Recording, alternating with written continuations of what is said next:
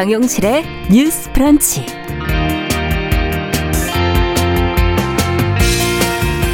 안녕하십니까 정용실입니다. 송영길 더불어민주당 대표가 어제 조국 사태에 대해서 사과를 했습니다.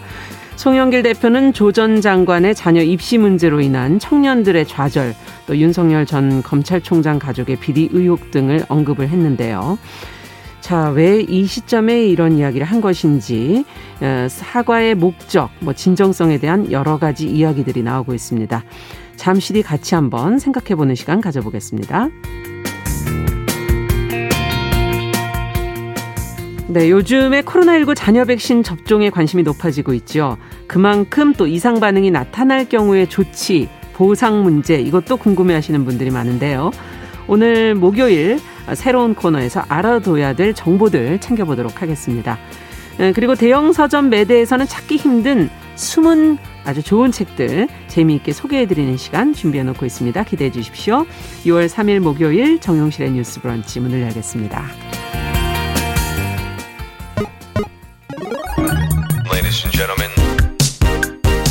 새로운 시각으로 세상을 봅니다. 정용실의 뉴스 브런치 뉴스픽. 네, 정영실의 뉴스 브런치 항상 여러분들과 함께 프로그램 만들어가고 있습니다. 오늘 유튜브로 많이 들어오셨네요. 한 600분 가까운 분이 들어오셨고요. 예, 감사드립니다. 늘 자리를 지켜주시는 미무수아님, 써니스카이님, 요즘엔 아트센터님도 계속 들어오시네요. 감사합니다. 예, 한영진님 이렇게 들어오셨습니다. 감사합니다. 자, 뉴스픽 저희 시작하겠습니다. 목요일과 화요일은 이 두 분이 지금 맡아주고 계십니다. 신보라 국민의힘 전 의원 안녕하십니까? 네, 안녕하세요. 정은혜 더불어민주당 전 의원 안녕하십니까? 네, 반갑습니다. 네. 자, 앞서 제가 말씀드린 뉴스부터 먼저 한번 같이 얘기해 보도록 하죠. 송영길 더불어민주당 대표가 어제 이른바 조국 사태에 대한 사과를 했습니다.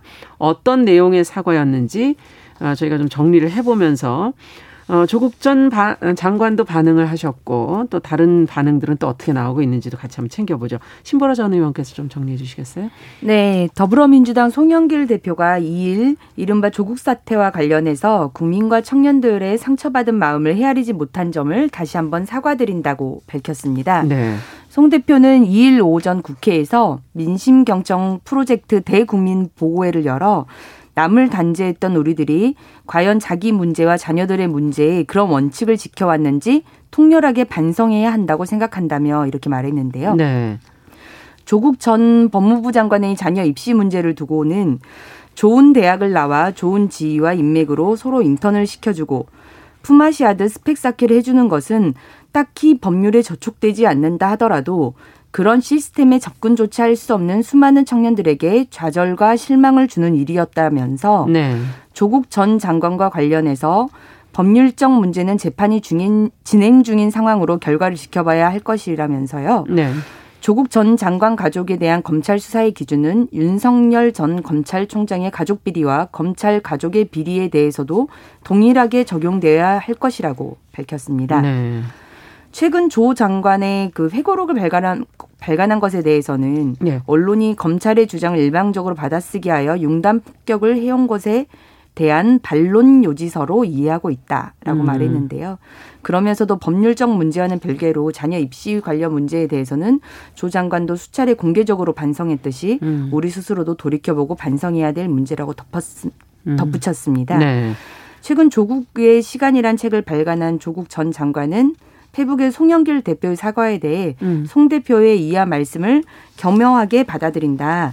민주당은 이제 저를 잊고 부동산, 민생, 검찰, 언론 등 개혁 작업에 매진해 주길 바란다. 저를 밟고 전진하라고 썼고요. 네. 어, 최근 이제 그 임명된 이동학 최고위원 예. 같은 경우는 어, 이러한 조국의 페북 내용을 공유하면서 검찰과 언론의 광풍에서 자유로워지는 날이 오기를 바란다. 음. 조국 전 장관님과 가족들의 일상 회복을 기원드린다라는 글을 음. 남기기도 했습니다. 네.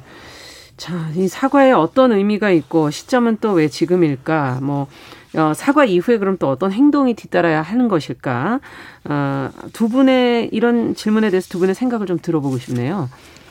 네. 정은혜 의원께 먼저 여쭤볼까요? 일단 송영길 대표가 이제 어제 뭐 발표했던 내용들은 음. 사실은 이제 취임 일한 달이 됐죠. 취임한 지한 달이 됐고 예. 그래서 이제 뭐, 어, 이제 미, 국민 소통, 민심 경청 프로젝트를 했어요. 음. 그래서 이제 전국을 다니면서 뭐 청년들도 만나고 이제 지역의 주민들도 만나고 이런 음. 상황에서 나왔던 얘기들을 중심으로 아마도 이렇게 어, 발표를 한 것 같고요. 예. 실제로 이 그 어제 그 조국 장관에 대한 얘기도 있었지만 뭐 검찰 개혁이나 언론 개혁 또 음. 부동산 문제라든지 뭐 이런 문제들에 대해서도 또 얘기를 했는데 네. 사실은 그 모든 것들이 이 조국 장관에 대한 언급으로 인해서 사실 좀 많이 이렇게 묻혀버렸군요. 네, 묻혔다라는 네. 생각이 들고요.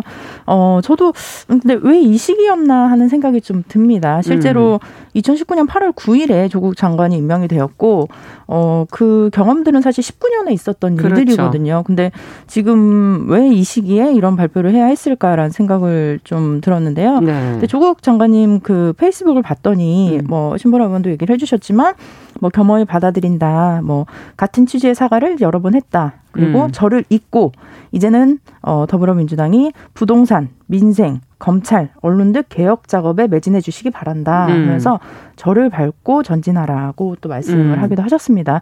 실제로 더불어민주당이 해야 될 일은 이거죠.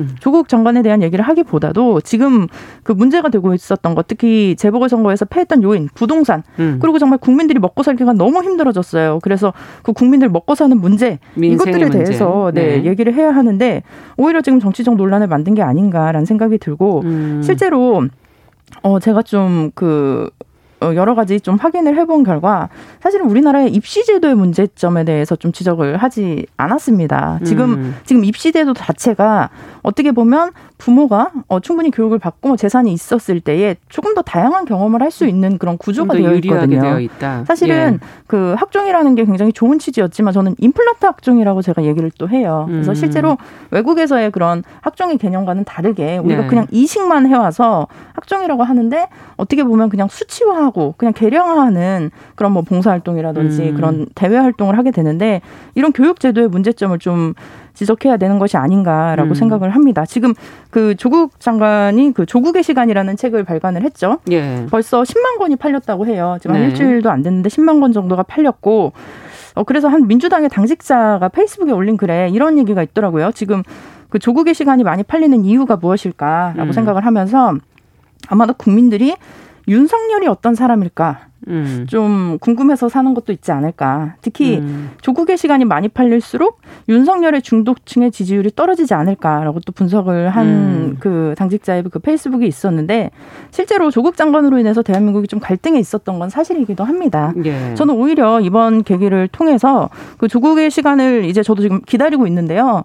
어, 좀 꼼꼼히 좀 보고 그 언론에서 보도되지 않았던 그 내용들 그것들을 좀 분석을 해본 다음에 오히려 더 대한민국 국민들이 좀 화합의 길로 나가야 하는 거 아닌가. 지금 실제로 윤석열 검찰총장이 오늘 언론 보도에 따르면 백넘버 2번 달고 대선 나가겠다. 뭐 이런 보도가 있더라고요. 네. 그렇다면 지금 뭐 정치적인 중립을 지켰어야 했던 검찰총장이 이런 얘기를 했던 것이 아마 검찰총장을 재임하던 기간에도 그런 마음이 있었던 건 아닐까. 그 음. 마음을 가지고 어 그런 과잉 뭐 수사라든지 선택적 정의를 했던 것이 아닌가. 실제로 우리가 그 보도 내용을 봤을 때는 그 조국 자녀의 그 동양대 표창장이 첫 10일간 그 보도된 건수가 1191건입니다. 네. 근데 지금 윤석열 장모의 그 지금 어떻게 결과가 나온 상황인데도 그 지금 첫 10일간 68건의 보도가 있었다고 해요. 네. 그래서 부 이런 분석이 되어 있는데 선택적 정의, 과잉 음. 수사 음. 이 부분에 대해서도 우리가 좀 짚고 넘어가야 할 것 같습니다. 네. 어쨌든 조국 어, 장, 전 장관의 문제는 입시 제도의 문제를 풀어가는 것으로서 원칙적으로는 풀어가야 된다라는 지금 지적도 해주셨고요. 심으로 의원께서는 어떻게 보십니까? 네, 실은 이그 송영길 대표의 이 반성하겠다는 이 발언에 대해서는 저는 그 부분에 대해서는 별로 이견이 없을 거라고 생각을 했는데 예, 예. 저 정은혜 의원께서 그 발언 자체도 실은 잘못된 결정이라는 의견을 음. 내주신 것에 실은 굉장히 놀랐습니다. 음. 저는 어 우선 당 대표로서 네. 어, 굉장히 큰 지지율 이탈까지 불러왔던 네. 그런 조국 사태에 대해서 반성하자는 그 메시지를 내기까지 음. 얼마나 좀 고심, 고심이 많았을까. 음. 특히나 이제 친문이 조국 수호에 많이 나서기도 하고 문자 폭탄, 전화 폭탄 이런 것까지 많이 하는 마당에 네. 그런 결단을 내리기는 좀 쉽지 않았기, 않았을 거기 때문에요. 예. 저는 반성하겠다는 그 메시지 자체는 용기 있는 발언이었다. 음. 다만 이제 그 반성의 어떤 수위 그다음에 어떤 표현들과 관련해서는 조금 제가 말씀을 드리고 싶은데요. 네네. 그래서 제가 이제 송영길 대표의 그 어, 전문을 좀 이렇게 자세하게 살펴봤습니다. 예. 이게 이제 그 민심 경청 대회를 대국민 보고 대회였기 그렇죠. 때문에 네. 전체적인 네. 내용은 A4 용지로 한 다섯 장 정도의 음, 분량이더라고요. 상당히 많아요. 예. 그 중에 이제 조국 사태와 관련한 언급은 한 뭐 세네 문단 정도 음. 이렇게 되는데 어 보면 그 전략적으로 이 조국 사태와 관련해서는 이 문제를 좀 전략적으로 좀 접근을 했다라고 하는 어, 표현들이 드세요? 많이 느, 네. 네. 많이 들었습니다. 왜냐하면 전문의 진행 방향에서 보면 오고돈 박원순 사건에 대해서는 명백하게 첫 시작부터 음. 다시 한번 당 대표로서 공식적으로 사과드린다라는 음. 표현을 썼습니다. 네. 그런데 이제 조국 전 장관과 관련해서는 재판이 진행 중인 상황으로 결과는 지켜봐야 한다라는 표현부터 시작을 하고요. 네. 어, 그 사과라고 하는 것도 어, 어디에 사과를 하냐면 국민과 청년들의 상처받은 마음을 헤아리지 못했던 점은 사과한다. 네. 라고 했습니다. 그러면서 어, 이 조국 사태와 관련해서는 우리 스스로도 돌이켜보고 반성해야 될 문제다. 이렇게 음. 접근을 했거든요. 저는 네. 이 부분에 대해서는 어, 오고돈 박원수 사건에 대해서는 공식적 사과. 음. 어, 그 조국 사태에서는 법률적 문제는 지켜보자. 음. 근데 청년들의 마음을 해야지 못하는 건 사과하겠다. 네. 그리고 조국 사태는 조국뿐만이 아니라 우리 모두가 반성해야 될 문제처럼 음. 두루뭉술한 주장으로 성찰적 반성 정도의 표현으로 네. 어, 이렇게 뉘앙스가 다른 표현을 썼다라고 하는 점에 저는 주목을 하고요. 네. 그래서 적어도 제가 기대한 음. 명확한 반성이라면 당 대표로서 공식적으로 조국 사태에 대해서도 책임을 느끼고 사과드립니다. 음. 그 표현으로 시작했다라면 음. 그걸 훨씬 더 진정성 있는 반성이라고 국민들께서 받아들이지 않았을까라는 네. 생각을 하고요. 그리고 재판 결과를 지켜보자. 어, 윤석열 가족에 대한 비리도 동일하게 적용하라. 음. 최근 반론 여지서, 요지서다. 음.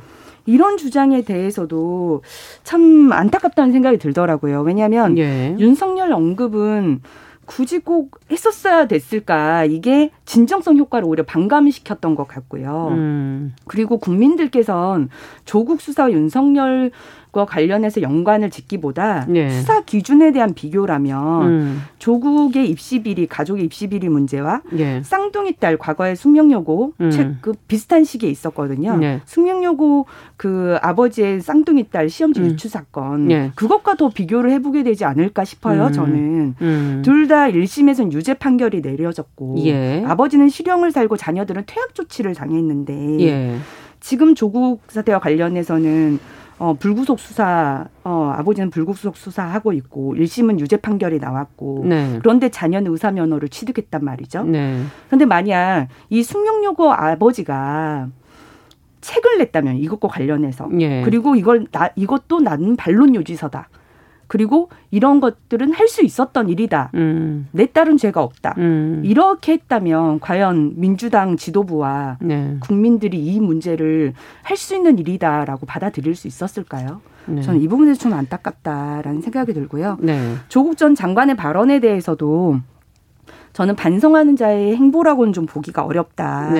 네. 책이 나온 사실을 알리는 내용에서도 오랜 성찰과 자숙의 시간을 보냈다면서 책을 준비했다고 하는데요. 네. 정말 하루에도 몇 개의 페이북을 공유, 하면서 직간접적으로 자신의 의견을 내놓아 왔었는데 음. 그게 자숙의 시간이 있었는지 음. 좀 의문이 들고 마지막으로 이동학 최고위원의 발언도 광풍에 희생된 사람이라는 생각이 근저에 깔려 있었다는 게 정말 네. 아쉬운 발언이라는 평을 하고 싶습니다. 네.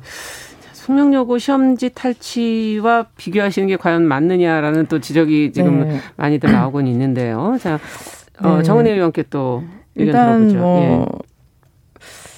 크게 보면 음. 이제 동양대 표창장 뭐 위조 라고 하는데 실제로 음. 아직 그게 뭐 재판 중이기 때문에 밝혀진 바가 없습니다. 그리고 저는 그래요. 지금 그 따님이 의전원을 들어갔잖아요. 근데 네. 의전원이 그 표창장 하나를 가지고 들어갈 수 있는 곳인가라고 생각이 듭니다. 실제로 뭐 입시 비리다 이런 얘기를 많이 하지만 사실은 이번에 또 의사고시도 합격을 했는데 실제로 그 시험 자체를 보는 능력이라든지 사실은 그거 위에도 또 다른 평가 요소들이 굉장히 많았거든요. 예. 그래서 저는 일단 위조가 아니라고 보는 입장이긴 하지만 위조를 했다 하더라도 사실은 음. 그런 문제점들을 우리가 좀 어떻게 또 생각해 볼 수 있나라고 좀 판단할 수 있고 예. 그 조국의 시간에서도 그 보면은 어 내가 검찰에겐 사냥감이었고 기자에겐 동물원 원숭이였다. 뭐 이렇게 또 말을 하기도 하셨는데요. 예. 어 지금 당시에 논란이 되었던 걸 좀 볼게요. 우리가 뭐 어, 뭐 표창장도 있지만 뭐 사모펀드라든지 뭐 음. 뭐 여러 가지 의혹들이 굉장히 많았어요. 뭐 사초원의 비리라든지 네네. 이런 문제들이 있는데 이런 거 지금 다 어디 갔습니까? 저는 그런 문제들에 대해서는 지금 또 제기를 하지 않고 있고 검찰도 제대로 수사를 하지 않고 있는데 어, 그런 측면에서 봤을 때 어, 정말로 조국이 어, 잘못을 했던 것인가 아니면 저는 또 그런 생각도 해요. 조국 전 장관이 굉장히 어떻게 보면 엘리트예요. 엘리트고 사실은 재산도 굉장히 좀 그러니까 상대적으로 일반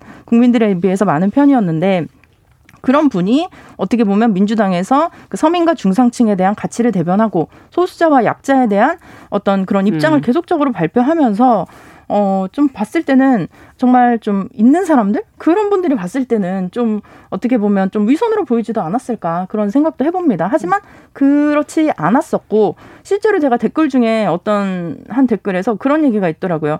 내가 당신의 위치였으면 어, 그렇게 행동하지 못했을 것 같습니다. 라는 말은 실제로 그 제가 요즘 느끼는 게 정말 1%와 99% 정말 상위 네. 1%에 계신 분들은 자신의 음. 어떤 자신을 지킬 수도 있고 자신을 키우기 위해 좀 많이 좀 집중을 많이 하는 편인 것 같아요. 근데 실제로 그 대다수의 소수의 사람들을 알겠습니다. 대변하기 위해서 어떤 음. 노력을 하고 있는가 그리고 음. 어 그런 측면이 좀 들고 실제로 이렇게 사과를 해도 또 뭐 사과가 잘못됐다 뭐 사과의 디테일에서 문제가 있다라고 사실 좀 야, 야당에서 많이 얘기를 하는데 그렇다면 정말 지금 수십 차례 조국 전 장관이 이제 또 사과를 한 했는데 여기서 또 어떻게 더 해야 되냐는 거죠. 저는 이제 과거에 이 모든 것들을 사실은 털고 그리고 이제는 어, 어떻게 보면 그런 문제점들을 좀 개선하고 또 이렇게 진보적으로 이렇게 발전하는 방향으로 가야 하지 않을까라고 생각합니다. 네.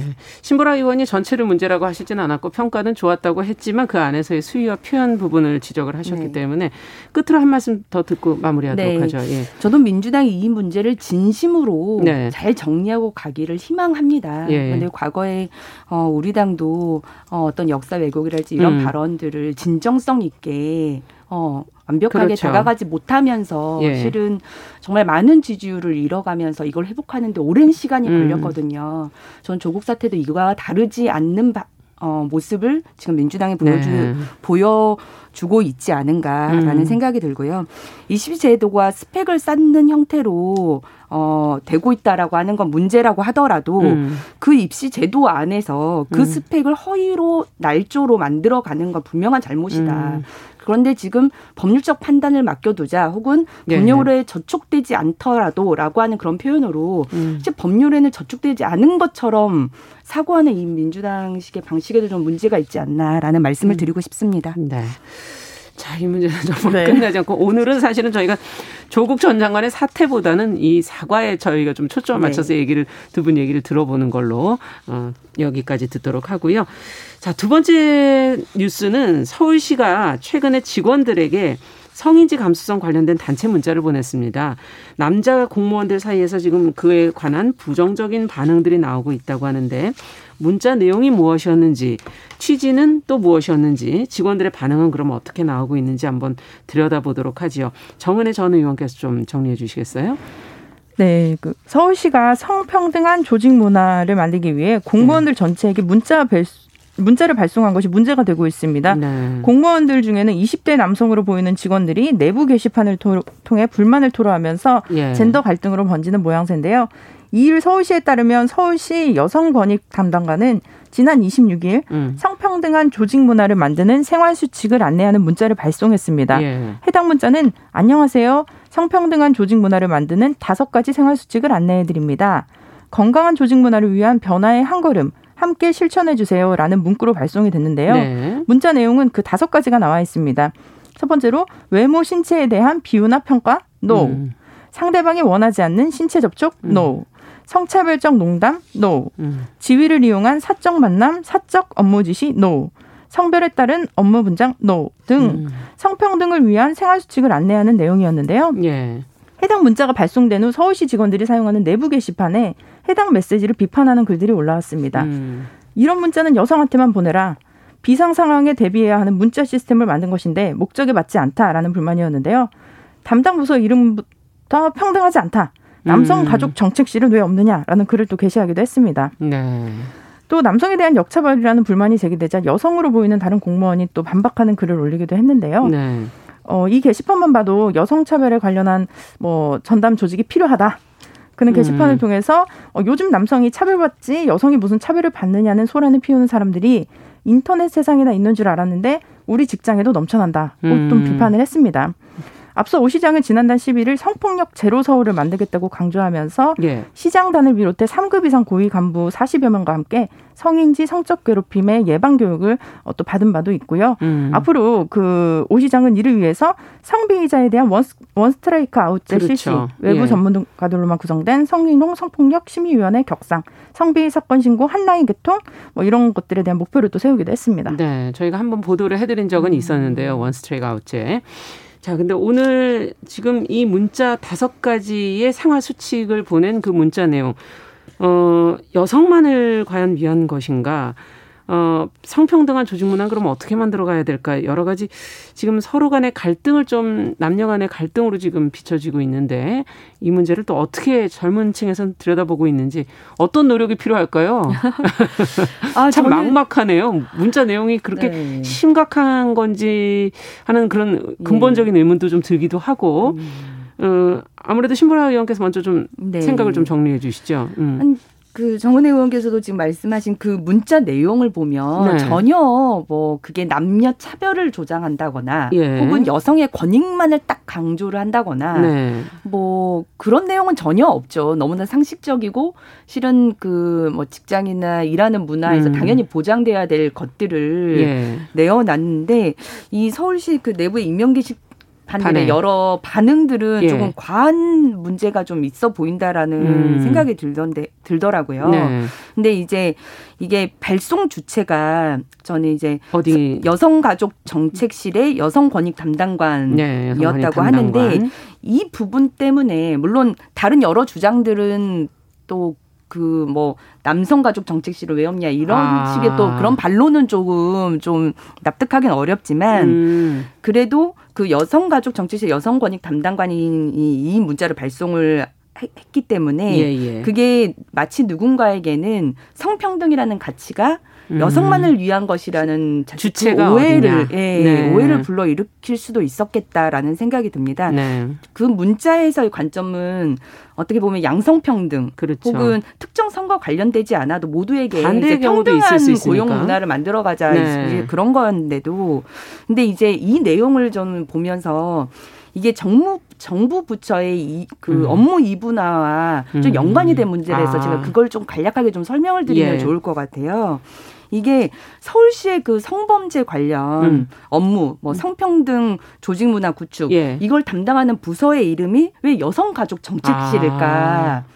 보면 이거는 공공 부문의 성비 문제, 예. 성폭력 예방 교육, 뭐 성희롱 예방 교육 담당 이 전담 부처가 여성가족부이기 그렇죠. 때문에 맞습니다. 그렇거든요. 예. 그걸 이제 지자체가 같이 이행을 하는 그 조직 구성상 네. 편제를 그렇게 그래서 여성가족 정책실이라고 아마 음. 한 거라고 보여져요.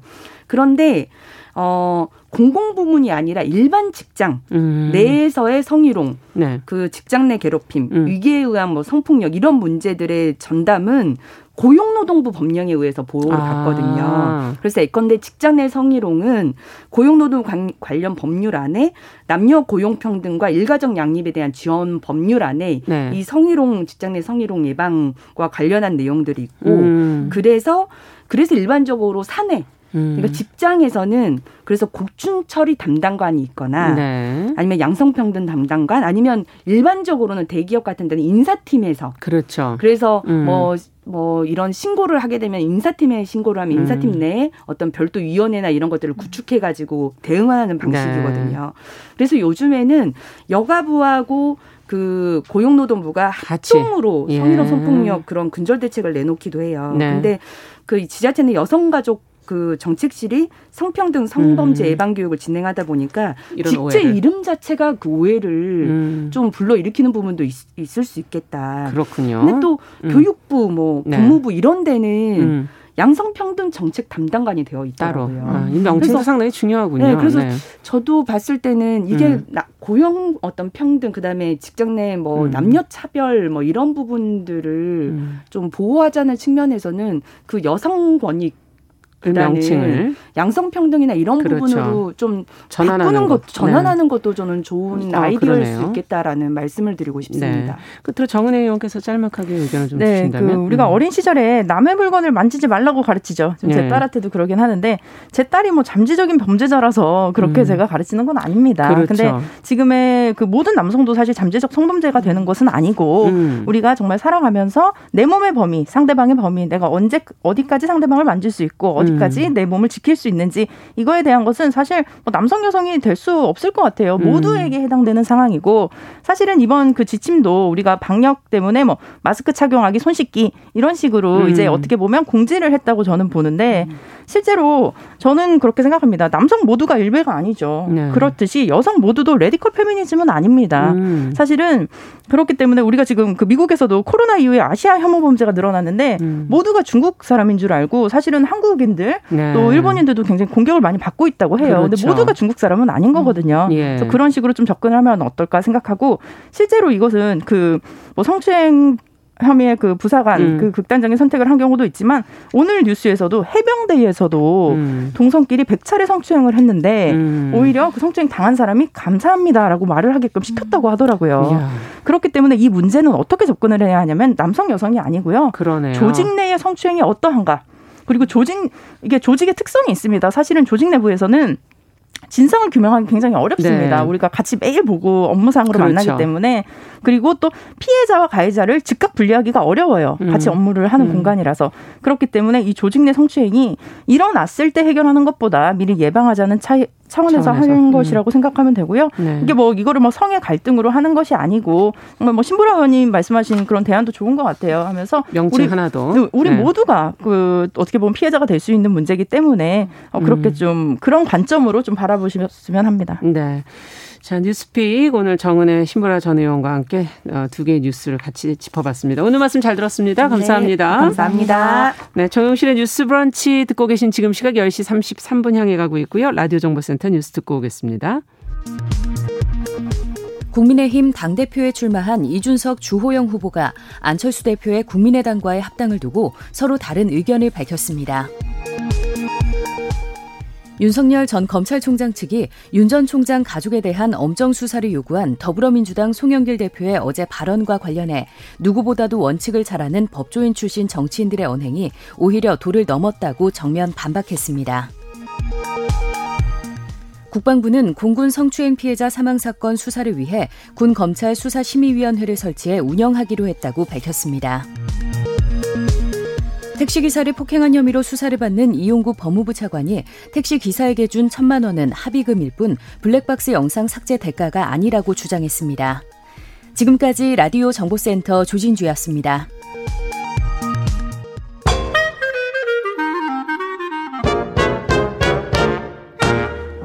더 나은 내일을 그립니다. 정용실의 뉴스 브런치. 네, 정유실의 뉴스 브런치 듣고 계신 지금 시각 10시 34분이고요. 이번에는 새로운 목소리가 아마 들리실 거예요. 목요일 코너를 재정비했습니다. 아, 귀에 쏙쏙 들어오는 생활 정보를 전해드리는 뉴스 속 어, KBS 보도본부 이효연 기자 잘해 주셨습니다. 어서 오십시오. 네, 안녕하세요. 네, 출연 첫날이니까 소개는 본인이 좀 해주시죠. 네, 먼저 어려서부터 TV에서 뵙던 정용재 선배님 같은 공간에서 방송하게 돼서 너무 영광입니다. 저는 이효연이고요. 네. KBS 보도본부에서 기자로 일하고 있고 있고요. 음. 현재는 코로나19 전담으로 취재하고 있습니다. 아, 그렇군요. 기자 생활한 지 한 18년 정도 됐네요. 이야, 시간은 오래됐는데. 네. 저희 코로나19가 가장 지금 또 관심사기 때문에 당분간 네. 좀, 어, 완전히 좀 해소될 때까지는 좀 잘 전해주시기 바랍니다. 네. 자, 그러면 오늘 접종 관련 소식 가져오셨다 그러는데 어떤 내용인가요? 네, 코로나19 백신 음. 접종이 속도를 내고 있습니다. 아스트라제네카, 화이자, 이제 이어서 얀센, 모더나 이렇게 정부가 들여오기로 한네개 기업의 백신이 순차적으로 들어오고 있는데요. 네. 고령층 의료진들 대상으로 했던 접종이 일반인으로 확대되면서 1차 접종 마친 사람이 전체 인구의 13% 정도로 빠르게 아, 늘고 있습니다. 그렇군요. 지금 뭐 상반기 동안에 저희가 보도해 드린 거에 따르면 1,300만 명 네. 정도 1차 접종 맞춰 보겠다 이렇게 얘기를 했었는데 어떻게 될 것 같아요? 어, 현재까지 673만 명 정도가 1차 접종 마쳤으니까요. 예. 이달 안에 600만 명 이상이 더 접종해야 되거든요. 아. 예. 그러면 자녀 백신 맞는 분들 좀 많아져서 가능할까 하는 생각도 드는데 자녀 백신 막상 지금 예약을 하시려니까 쉽지 않다 이렇게 좀 얘기들을 하세요. 어, 많이 맞는다는 생각이 드는데 또 이와 더불어서 또 이상 반응 때문에 또 꺼리는 분들도 한켠에 또 있지 않나요? 네, 맞습니다. 지금 예약된 절차대로 접종이 이루어지고 있고요. 음. 백신이 이제 병원마다 남을 경우에 자녀 백신은 또 네이버나 카카오톡을 통해서 네. 신청해서 맞을 수가 있는데 자녀 백신을 맞기 힘들다고 할 정도로 많은 분들이 백신을 맞고 계세요. 네. 그런데 이제 백신 맞고 나서 아무렇지도 않으면 제일 좋은데 맞으신 분들이 이야기를 들어보면 음. 하루 이틀 정도는 너무 아파가지고 아무것도 할 수 없다 이런 말씀들을 많이 하세요. 그러시더라고요. 근데 이거는 이제 백신 음. 맞고 나타나는 자연스러운 면역 반응입니다. 그래서 아. 하루 이틀 정도 이제 쉬시거나 음. 소염 기능, 그러니까 염증을 없애는 기능이 없는 이런 해열 진통제를 하루에 한 두세 차례 정도 드시면 괜찮다고 합니다. 아 소염 기능이 없는 해열제를 먹어야 되는 거군요. 네 맞습니다. 네 이건 잘 좀 선별해서 드셔야 되겠네요. 네. 자 근데 정말 걱정되는 부분은 이제 중증 반응이 내게 나타나지 않을까. 좀 심각한 반응이 내게 오면 어떡하나 이제 그걸 우려하시는 건데.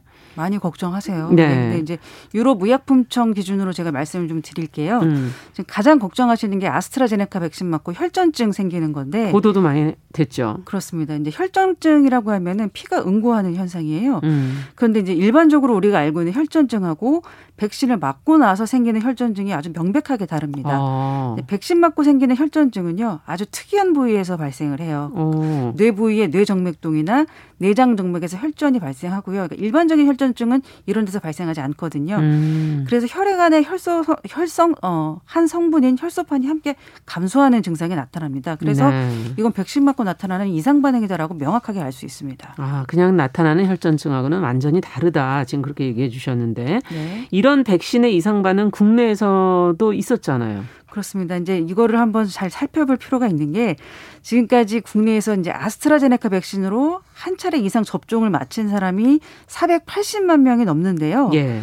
이제 이 백신 때문에 나타난 혈전증 여기 부합된 사례가 30대에서 딱 한 건 있었어요. 한 건. 예. 네. 이분은 뇌정맥 혈전증과 뇌출혈, 뇌전증 진단을 받았는데 지금은 치료를 받고 퇴원해서 아주 건강한 상태라고 합니다. 아, 이런 이상 반응이 있어도 치료를 해서 지금 날 수가 있는 거네요. 맞습니다. 예.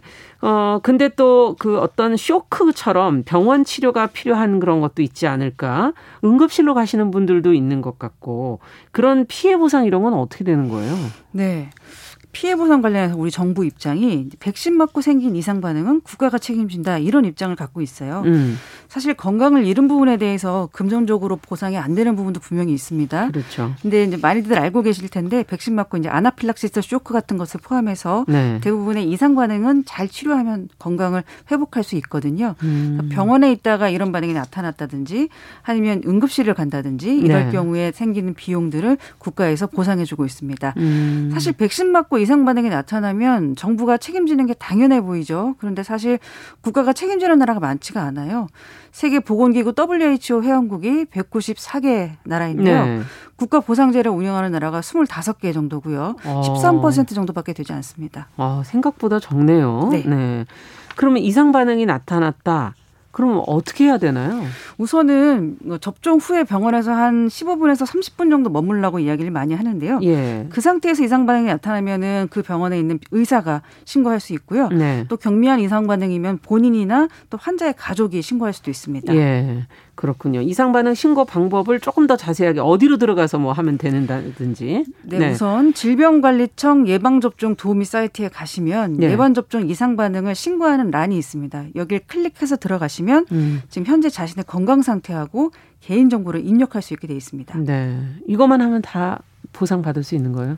그런 건 아니고요. 이제 네. 접수된 피해 사례에 대해서 예방접종 피해 조사반 회의가 열리고요. 음. 이게 정말 백신 때문에 일어난 이상 반응이냐 이 인과성을 음. 살펴봅니다. 그리고 음. 인과성이 인정되면은 이걸 어떻게 보상할지를 판단하는 코로나19 예방접종 피해 보상 전문위원회가 아. 열립니다. 전문가 15명으로 구성돼 있고요. 임상의사, 법의학자, 뭐 감염병, 면역학 등의 다양한 전문가들로 음. 구성돼 있습니다. 네, 그럼 보상이 지금까지 이루어진 건 네, 어, 보상 심사 관련해서는 지금까지 두 차례 열렸고요. 그 예. 그 대상이 199건이었어요. 이 중에서 음. 170건이 보상 결정 났고요. 이 중에서 158건은 30만 원 미만의 소액 보상이었어요. 음. 그러니까 보상 비용은 진료비, 간병비라고 보시면 됩니다. 그렇군요. 자, 이제 다음 소식으로 요즘에 스마트폰이나 PC로 워낙 뭐 손쉽게 돈을 주고받다 보니까 실수가 있어요. 보내지 말아야 될 곳에 이제 보내게 되는 엉뚱하게 뭔가를 잘못 누른 거죠. 상대방의 계좌번호, 은행 이런 거 착각해가지고 송금한 경험들 한 번쯤 있으실 텐데 지금까지는 그 돈을 못 돌려받았잖아요. 맞습니다. 이게 변화가 된다면서요? 네, 이런 경우를 차고 송금이라고 하는데요. 네. 돈을 잘못 전달받은 사람의 계좌에서 그러니까 원래 이제 잘못 돈을 보내신 분으로 음. 돈을 돌려주는 이런 강제로 돈을 돌려줄 수 있는 기능이 은행엔 사실 없었어요. 없었어요. 예. 그러면은 그 동안에는 어떻게 했나요? 근데 돈을 잘못 보내신 분이 은행에 연락해서 그 음. 받은 분의 개인 정보를 받아서 그 받은 분한테 연락해서 연락해서 동의를 구해서 네. 돈을 돌려받는 거죠. 안 보내겠다 그러면 참 골치 아파지네요. 그러면 이제 민사 소송하는 겁니다. 아 소송을 할 수밖에 없다. 네네. 네 실수는 버튼 하나 잘못 누른 건데 네. 너무 큰데요 이게. 그렇죠.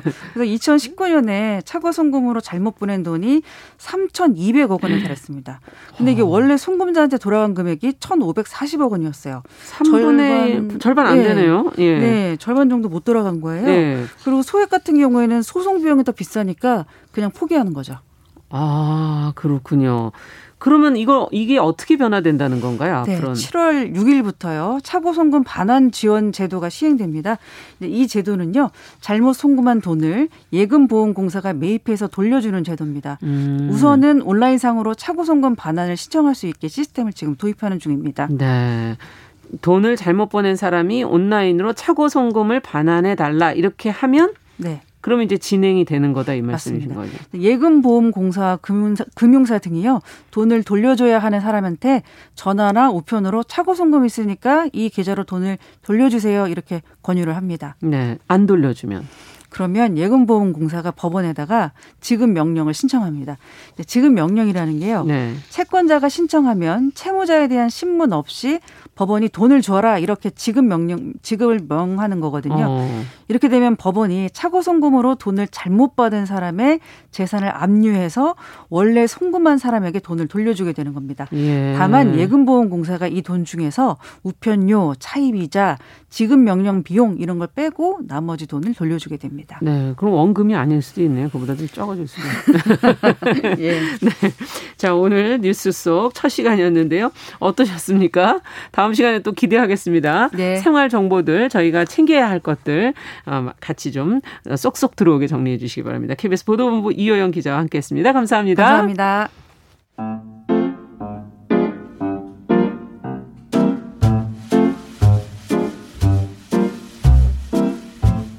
정용실의 뉴스 브런치는 여러분과 함께합니다. 샵 9730은 짧은 문자 50원, 긴 문자 100원으로 모바일 콩과 유튜브는 무료로 참여하실 수 있습니다.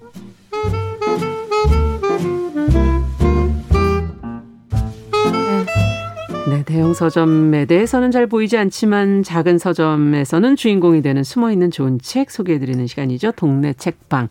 저희가 매주 다른 분위기로 책을 고르고 있습니다. 오늘은 남정미 서평가와 함께하겠습니다. 어서 오십시오. 안녕하세요. 반갑습니다. 맛있게 네. 책 읽는 코미디언 서평가 남정미입니다. 네, 오늘은 무슨 책을 들고 오신 거예요? 네, AI 시대이자 100세 시대입니다. 노구... 아, 왜 이렇게 겁을 줘요 시작부터? 그 잔뜩 겁먹고 해결할 수 있는 방법이 있는 책을 가지고 왔어요. 어머. 노, 노구치 유키오의 어. 독학 어른의 생존 공부법이라는 책 갖고 왔는데요. 네. 음, 많은 분들이 이렇게 새로운 삶의 방식에 어리둥절해 하시고 맞아요. 두려워 하시잖아요. 이럴 때일수록 공부를 해야 합니다. 음. 일본은 이미 초고령화 사회가 되면서 노동 기간은 길어지고 그렇죠. 기업의 전성기는 짧아진다. 음. 알미 시대의 변화를 쫓아가지 못하고 뒤처지는 시대다라고 얘기를 하면서 야마구치 슈라는 분이 네. 독학은 어떻게 삶의 무기가 되는가라는 책에서 독학 공부의 중요성을 피력한 바 있습니다. 네. 오늘 읽을 책 독학 어른의 생존 공부법 이 책은 독학의 실용 버전이라고 생각하시면 아, 되겠습니다. 그렇군요. 독학. 이 사람도 그럼 독학한 거예요? 아까 말씀하신 노구치 유키오? 예, 이분이 40년생이시거든요. 어이구. 경제학부터 영어, 파이낸스 이론, 가상화폐, 인공지능 전부 다 공부를 하신 분입니다. 와. 그러니까 시대에 맞춰서 앞서가는 공부를 했다. 예. 공부의 신이라고 불리는데 이분 물론 독학을 하셨겠죠. 와. 독학이 근데 왜 중요한 거예요? 아니 그냥 강의 듣고 어디 학교 다니고 그러면 되는 데 왜 독학하라는 건지 저는 질문하고 싶었어요. 영실 학생 잘 들어봐요. 음. 책에는 강의와 독학의 차이를 말하고 있습니다. 음. 먼저 강의는 교사가 일반적으로 내보내고 전달하는 정보, 음. 즉 푸시하는 것을 수동적으로 받아들이는 공부법이고요. 네. 독학은 스스로 찾아내서 끌어당겨서 능동적으로 하는 공부법이라고 보시면 됩니다. 그러니까 아. 내가 찾고 내가 하고 내가 공부하니까 훨씬 능률이 높아지는 거죠. 아. 그럼 우리 독학의 장점에 대해 좀 예. 알아볼까요? 먼저 독학에는 재능이 필요하지 않습니다. 음. 자신의 사정에 맞게 필요한 것을 중점적으로 공부할 수 있다는 것이 독학의 장점 되겠습니다. 예. 왜 학창 시절 생각하면 나는 공부 되게 못하는데. 그러니까 갑자기 왜 또 혼자 공부하라는 거야. 그래, 그러니까 우리 반 반장 용실이는 예. 학원도 막 천 개 다니고 막 이래서 어, 쪽집게 선생님한테 과외도 받고 예. 막 수업 시간에 선생님 질문하면 척척 대답도 어. 잘하는 거예요. 그러니까 담임은 우리 반 전부 다 똑똑한 줄 알고 자 그럼 진도 나갑시다 이렇게 진도를 나가는데 못 따라가잖아요. 다. 그죠? 나는 아직 집합 배우는데 쟤네들은 미적 무조건 코사인 다 예. 이해하고 독학은 내가 모르면 모르는 대로 천천히 내 스피드대로 할 수 있다는 거. 음. 그리고 독학은 넓고 얕게 배우는 것보다 알아야 할 것에 초점을 맞춰서 음. 집중적으로 깊게 공부할 수 있다는 장점이 어, 있습니다. 네. 아, 그래도 나 안 될 것 같은데 지금 아직까지도 자신감이 없는데. 영실 학생 잘 들으세요. 책에 이런 말이 있습니다. 네. 인간은 태어났을 때 극히 한정적인 능력만을 가지고 있다. 음. 가지고 태어났다. 예. 그러니까 예. 여러분 밥 먹고 글 쓰고 은행 가고 가스렌지 켜고 이거 배우려고 학원 다니셨습니까? 아니요. 아니죠. 음. 예. 여러분이 후천적으로 공부해서 취득을 한 겁니다. 음. 뭔가 끓여야겠다. 하나 먹고 살아야겠다. 이런 본능에 이끌려서 그렇죠. 독학으로 학습해서 알게 된 것입니다. 아. 걱정할 거 없죠. 이미 해봤으니까요. 어. 이로 인해 알게 되는 독학의 또 하나의 특징. 본능에 이끌려 하는 공부를 하다 보니 즐겁더라. 음. 매일 라면 끓이면서 아 정말 라, 이 가스레인지 불 켜는 거 배워놓기 잘했어. 네. 예 하잖아요. 그쵸. 그리고 가고 싶은 곳 샥샥 운전해 가면서 아 정말 운전 배워놓길 잘했다 맞아, 맞아. 하지 않습니까? 배운다는 것은 이렇게 즐거운 거다라고 책에서 말하고 있습니다. 네. 아, 고 지금 라면 끓이고 운전하고 이런 거는 지금 완전히 이해했어요. 네. 그러면 근데 독학으로 배울 수 있는 게 이렇게 좀 한계 지어져 있는 거 아니에요? 한정돼 있는 거? 아, 일단 뭘 얼마나 할 수 있겠어요? 어, 독학으로 성공한 사람이 있는지 좀 알아볼게요. 네. 많습니다. 독일의 고고 학자인 하인 리히 슐리만이라는 사람이 이름 있는데요. 들어봤는데. 네네. 이 사람이 그리스 신화 책을 읽고 있었어요. 음. 아, 그런데 거기에 사라진 도시 전설의 도시 트로이라는 도시가 나오는 거예요. 음. 어, 그, 그 이야기를 듣고 이 사람이 어 뭐지 트로이 진짜 있었나? 독학으로 트로이를 발굴했습니다. 그러니까 책 보고 가가지고 본인이 찾아낸 예, 예, 예. 거예요? 예. 그러니까 공부 막 라틴어도 해야 되고. 아, 발굴 팀이 간 게 아니고? 네. 음. 스케일이 다르죠. 네. 또 우리가 잘 알고 있는 에이브러함 링컨도 독학으로 음. 실력을 쌓았습니다. 결국 대통령이 되어서 국민의 국민에 의한 국민을 위한 정치를 한다. 아주 위대한 말을 남겼죠. 네. 링컨 역시 독학의 독학에 의한 독학을 위한 독하게 공부한 사람이다 할 수 있겠습니다. 어. 우리가 알고 있는 갈릴레오 갈릴레이도 독학으로 물리학을 공부했고요. 음. 에디슨, 괴테, 자동차의 아버지 포드, 비행기를 발명한 반짝반짝 맞아. 라이트 형제 역시 모두 독학으로 업적을 이뤘습니다. 아. 책에서는요, 오히려 이렇게 기존 정규 교육을 받지 않았기 때문에 틀에 갇히지 않고 음. 독학으로 더욱 상상력을 펼쳐나갈 수 있었다라고 해석을 하고 있습니다. 야, 그렇군요. 그러니까 정규 교육이 예. 그러네요. 그러면은 시작을 할 수 있어야 그 다음 단계 발을 뗄 수가 있을 텐데 어떻게 네. 시작하라는 건가요? 어, 독학하는 방법도 책에서 알려주고 있는데요. 네. 먼저 각종 매체의 글이나 책을 읽다가 모르는 말이 있으면 즉시 검색해서 찾아보자 라고 추천하고 아. 있습니다. 그렇게 최소한 한 개의 새로운 단어를 확인하는 습관을 갖자. 음. 이것이 독학의 첫걸음이다라고 얘기를 합니다. 예. 어렵지 않지요? 예. 예를 들어서 이제 정용실의 뉴스 브런치를 듣고 있는데 어, 어 기억의 편린이 이렇게 얘기를 어. 하고 있었어요. 어. 그러면 아니 뭐야 편린이 뭐야 저 무슨 말이지? 아. 편린 찾아볼까? 편린 조각 편 비늘린 음. 한 조각의 비늘이라는 뜻이구나. 아, 사물의 극히 작은 한 부분을 이루는 말. 음. 그럼 이거 편자가 뭐지? 편자, 편, 편, 편육? 편육할 때 이 편자도 이건가? 편육? 어머나, 이거 맞네. 이렇게 찾아간다는 네. 겁니다. 독학은 거창한 일이 아니다. 알고 싶은 것을 찾아서 확인하는 음. 것. 그것이 바로 독학이다. 그렇군요. 가장 중요한 건 뭐든지 해라 이렇게 알고 있으면서 아무것도 안 하는 게 제일 나쁘다라고 음. 얘기를 합니다. 그러니까 시, 단어 하나도 모르는 거 그냥 넘어가지 말고 네네. 그거 하나도 제대로 좀 찾아서 예. 알아봐라. 지금 그런 얘기신 것 같은데. 맞습니다. 그러면 아무래도 이제 가장 접하기 쉬운 게 신문이나 뉴스 이런 거 아니겠어요? 그래요, 맞아요. 네, 관심 예. 분야 거기서도 내가 좋아하는 뉴스들 나는 정치 뉴스가 좋다. 저희 이제 프로그램에 어 뉴스픽 고정으로 들으시는 분들은 아마 정치 뉴스 좋아하시거나 맞아요, 맞아요. 아니면은 또 저희 앞으로 같은 경제 뉴스 좋아하시는 분들이 네. 또 들으실 수도 있는 거고 관심 분야 이게 봐라 이런 의미인가요? 맞습니다. 일단 신문을 본다고 치면 신문 기사의 표제어 제일 큰 글자를 음. 매일 확인하세요. 일단 3면까지는 보십시오라고 얘기를 아. 책에서 추천하고 있습니다. 네. 큰 제목만 확인하면 됩니다. 예. 그리고 나서 모르는 단어를 검색하시면 됩니다. 네. 아 그런데 여기서 주의할 점은 웹 기사나 인터넷으로 이 답을 찾아가시는 경우에 음. 가짜 뉴스 혹은 정확하지 않은 개인의 사견들이 섞여서 해석되어 있는 경우들이 있으니까 음. 독학을 막 시작한 분들은 백과사전을 함께 보는 것이 그러니까. 사전을 봐라. 네네. 처음에는 예 추천하고 네. 있습니다. 네. 독학하는 사람들도 그러면은 뭐 이렇게 처음에 이제 이런 방식으로 한다는 건 알려주셨고 어떤 계획을 세워서 가는 건가요? 예, 내가 알아서 하는 거니까 뭐 이제 되게 한도 끝도 없이 네. 너그러워질 수 있잖아요. 내일 해도 되고 모레 해도 맞아요, 되고. 맞아요. 어, 근데 예. 효율적이고 능률적인 계획이 필요하다라고 얘기를 합니다. 음. 일단 무엇을 어디까지 공부할 것인지, 음. 무엇을 공부해서 무엇을 알고 싶은지, 어떤 능력을 갖고 싶은지 아. 이것을 2, 3년 안에 달성할 수 있게 구체적으로 목표를 세우라라고 아. 얘기를 하고 있습니다. 네. 그러면 어떤 공부를 하는 게 좀 좋다 이런 것도 나와 있어요? 예, 일단 어, 대학 입학을 위한 공부가 아니라 실력을 높이기 위한 공부를 해야 한다라고 얘기를 하면서 실력. 외국어, 특히 어, 영어에 외국어. 대한 공부법이 나옵니다. 어. 학교 교육에서는 모든 용도의 용어를 가르치지만 음. 일을 하면서 사용하는 영어와는 차이가 있지요. 음. 어, 야구, 축구 관련된 일을 하시는 분들은 그 분야의 전문 그렇죠. 용어를 알아야 될 거 아닙니까? 이 말을 쉽게 해석하면 독학을 하려면 내가 가장 잘 아는 분야에 대해서 시작하라라고 아. 해석을 할 수 있겠습니다. 예를 들어서 한 주부가 영어 공부를 해야겠다 생각을 네. 해봅시다. 주부님들이 아무래도 가장 많이 계시는 곳은 주방이잖아요. 예. 전문 분야로 친숙하게 배우는 겁니다. 음. 어, 오늘 설거지를 할까? 설거지, 설거지. 아유, 설거지가 영어로 뭐지? 음. 검색해봐야지. 설거지. 아, dish washing. 음. dish는 접시, washing은 씻다. 그럼 설거지 하다는 뭐지? 아이고 음. 밑에 써 있네. 설거지를 하다는 do the dishes. 음. 나는 설거지를 하네. do the dishes, do the dishes, do 뭐야 이렇게 얘기하니까 두더지 같네. 두더지는 영어로 뭐지? 음. 찾아봐야지. mole M-O-L-E? 음. 아이, 뭐야, mole에 스파이란 뜻도 있구만.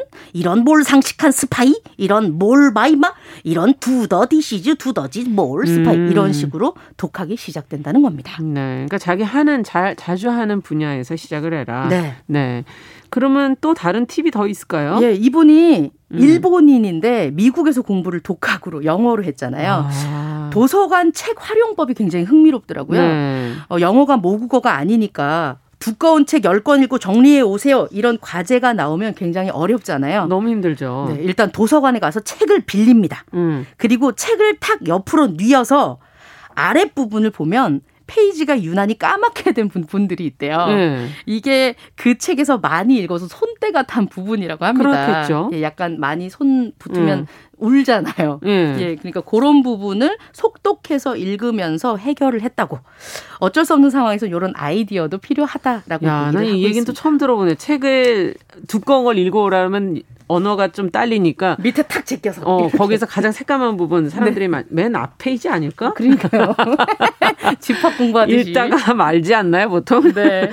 어쨌든 그런 아이디어도 있다 이런 얘기시군요. 네. 네. 독학으로 공부하는 것은 더욱 음. 중요해졌고 음. 독학으로 공부하기는 또 무척 아. 쉬워졌다라고 책에서 얘기를 하고 있습니다. 예. AI 시대 새로운 삶의 방식이 음. 열리는 100세 시대 독학 시작해 보시는 건 음. 어떨까 하는 생각이 드네요. 남정미 씨는 뭘 해보고 싶으세요? 독학? 어, 저, 는 음. 뭐 그런 뭐 그런 연애 이런 글로 연애를 배웠습니다. 영원히 못하겠지요. 예.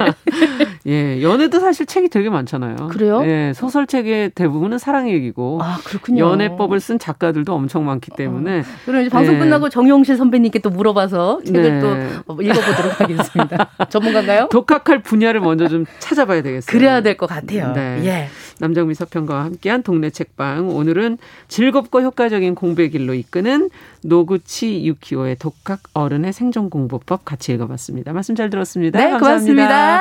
정유실의 뉴스 브런치 목요일 순서 여기서 마치겠습니다. 저는 내일 오전 10시 5분에 다시 뵙겠습니다. 감사합니다.